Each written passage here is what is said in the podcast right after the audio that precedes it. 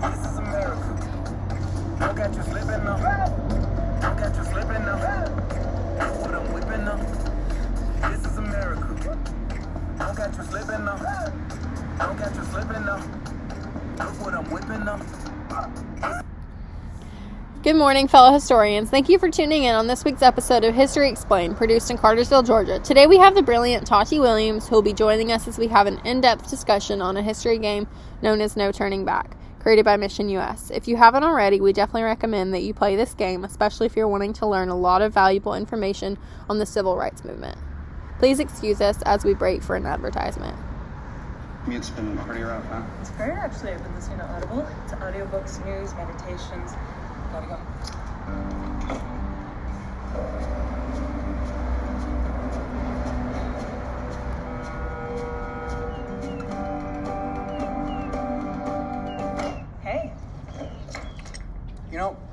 I do think it's weird you've started commuting when you work from home.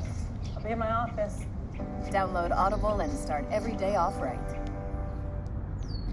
Thank you for having me. I'm so happy to be here. This will be my first time doing a podcast on a game, so I'm super excited. Oh, well, well we're glad to have you. Thank you. So, for today's topic, we're going to be discussing and sharing our opinions on the game. It's pretty much like any other role playing game, except there's a lot of learning to be done. I want to go ahead and let our listeners know that when you get to the end of this podcast, you should have a very clear understanding of the game concept and storyline, as well as whether or not the information in the game is historically accurate.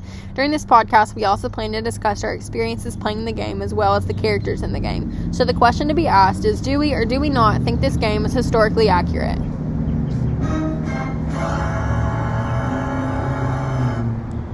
Pretty pumped about this because it's not too common to find a game that you enjoy playing, and on top of that, it's an educational game. Yeah, I was kind of thinking the same thing. Like, not only is the game itself fun, but the storyline and even just the overall concept of the game makes it an awesome learning tool. That's a good point. Well, let's go ahead and get into the fun. Tati, do you want to give us a rundown of the game? Sure, I'd love to. Take it away. So the scene is set in 1960 Gearin, Mississippi. The main character is a 16-year-old girl named Verna Baker, who's about to start high school, and has just recently moved to Greenwood. As she's getting ready to begin high school, a movement for the civil rights is gaining momentum. I think that's a pretty good summary. Good job.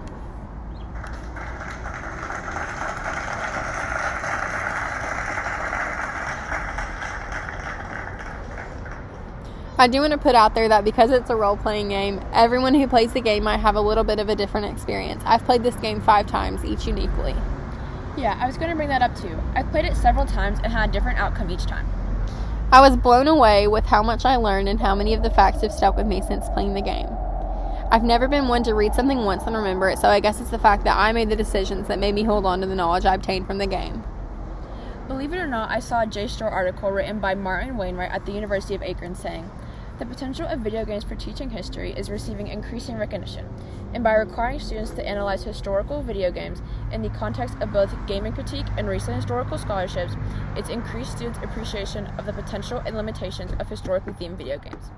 It enables them to tackle material that is frequently difficult for most students to comprehend in a more conventional classroom and seminar setting. Yeah, I couldn't agree more. I can't even begin to explain to you how much better I learn when I'm actually engaged in the activity. I really think that if schools and universities were to implement role playing games in more classrooms, they would see a major increase in the knowledge students were obtaining. I was in a history class in 8th grade several years back, and I 100% agree that if my teacher had given us the Mission US game, No Turning Back, each and every student in the classroom would have had a much better understanding of the civil rights movement. You're right. I've actually seen several articles supporting that. Do you think you could share a bit about your experience playing the game? I'd love to. My experience playing the game was very opening. I was able to see the civil rights movement from a more unique perspective than given in books. The game is a useful tool to teach history from a more first person perspective. I would suggest this game to high school juniors, seniors, and college level classes, as it can be challenging to grasp for those younger. It would be perfect for those pursuing higher levels of education. I'm pretty much on the same page as you. I wasn't really expecting my experience playing the game to be so eye opening. While textbooks and articles do a good job of relaying information to students, interactive games like No Turning Back do an amazing job at showing how at showing students what the reality of the civil rights movement was like. I knew it was a role playing game, but I was not aware of how many choices I would really get to make. When the game begins, it gives you, Verna Baker, a little bit of detail about your grandfather passing and tells you about the funeral you'll soon be attending. During the funeral, an old friend named Robert approaches you and explains to you how he's been wanting to visit more, but his parents just thought it would be safer if he stayed up north after the whole Emmett Till situation. After the funeral, you plan to move to Greenwood with your cousin, aunt, and uncle to begin high school. While there, you start to understand that something must be done to encourage freedom and no more segregation. As the game continues, you're made to choose who and who who you want to speak to. As the game comes to an end, it shows the progress and changes you've made throughout the civil rights movement. There were so many characters and so many different relationships you had the possibility of making. That's a good description of the storyline. I like how you explained her friendship with Robert because I feel as it was a particularly important relationship in the game. Yeah, I kind of thought so too. Had Robert not told Verna about the sit ins, Verna would have never had the idea and motivation to go to the meetings for the NAACP, and in the end, make a great change for the civil rights movement. Oh my gosh, I'm so glad that you mentioned that, Kate. That had to be my favorite part of the game. It reminded me of a quote from a JSTOR article by Mark Newman. Enhance black pride and open up economic, political, and cultural opportunities for many blacks across the nation. This shows what it was like during the time. It represents the game very well. I noticed that Mission US did a wonderful job representing what this time was like for those involved in the civil rights movement. Do you think there's any part of the game that really stuck out to you? Yeah, actually, I do believe so. During the beginning of the game, when Robert approached Verna and told her about Emmett Till and how his parents no longer thought it was safe for him to travel down south, it reminded me perfectly of a JSTOR article I've previously done research on. The article, written by Shawn Michelle Smith, stated In the summer of 1955, Emmett Till, a 14 year old African American boy, left his home in Chicago to spend some time in Money, Mississippi with his great uncle Mose Wright. On August 24th, Till and his friends visited Bryant's grocery and meat market where Till had some kind of an interaction with Carolyn Bryant, a white woman and the market owner's wife. Early in the morning of August 28th, Carolyn's husband, Roy Bryant, his half brother, and J.W. Milam, and at least one other person abducted Till from his uncle's home. They beat him, shot him in the head, fastened a large metal cotton gin fan to his neck with barbed wire, and sank his body in the river. On August 31st, Till's naked body was found floating in the river, the metal fan still attached to his neck. Till's mother made the extraordinary decision to leave the casket open at her son's funeral because she wanted the world to see the brutality of the crime perpetrated against him.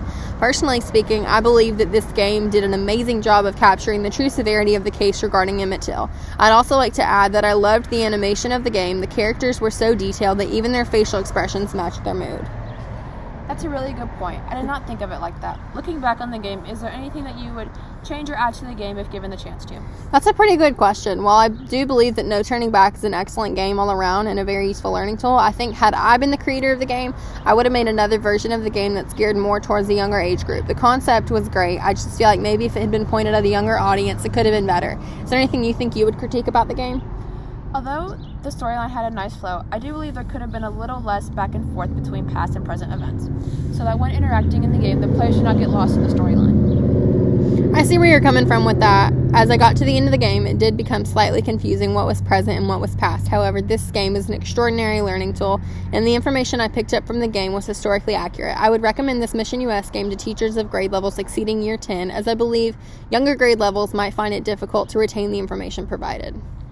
I do have a few more things I'd like to discuss about the game, but before we get into that, I feel it'd be appropriate to get some information on Jim Crow laws. So, Kate, would you mind telling the viewers a little bit about Jim Crow laws and their history? Of course, I feel like you truly need to understand this topic and its history to understand some of the points made in the game. During Reconstruction, the 13th, 14th, and 15th Amendments provided civil rights and legal protections to many formerly enslaved individuals, but most African Americans lived in a society still segregated by social custom. In 1896, the U.S. Supreme Court affirmed segregation in public facilities, setting the precedent for even more restrictive racial legislation. Southern states implemented literacy tests, poll taxes, and intimidation to inhibit African Americans' ability to vote.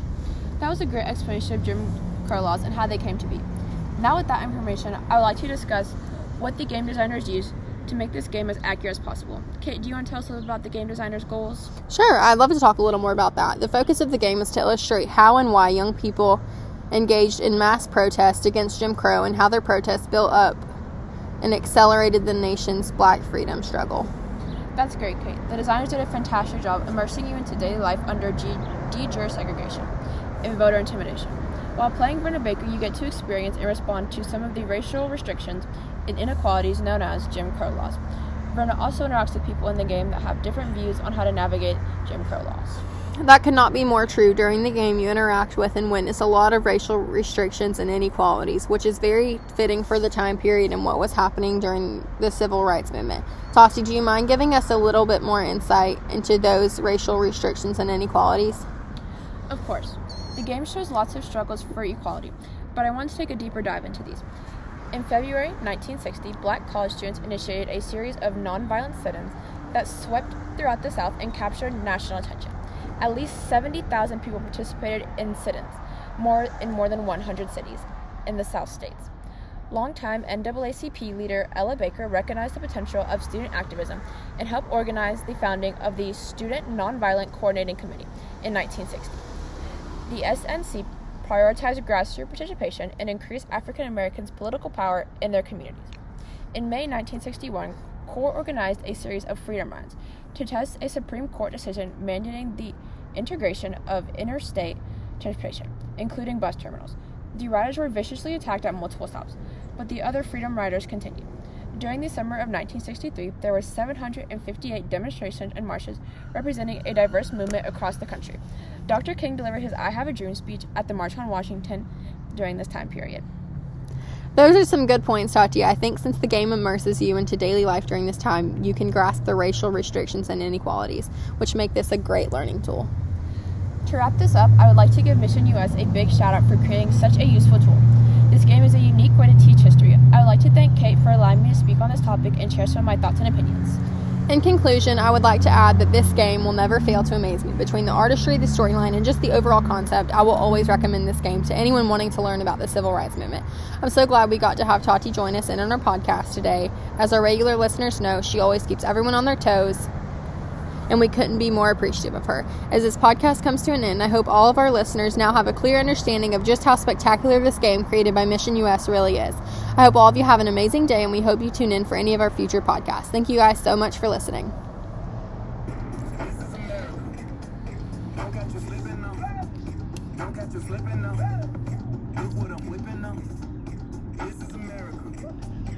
catch you slipping. Don't catch you slipping. Look what I'm whipping now. This is America. Catch you slipping now. Look how I'm living now.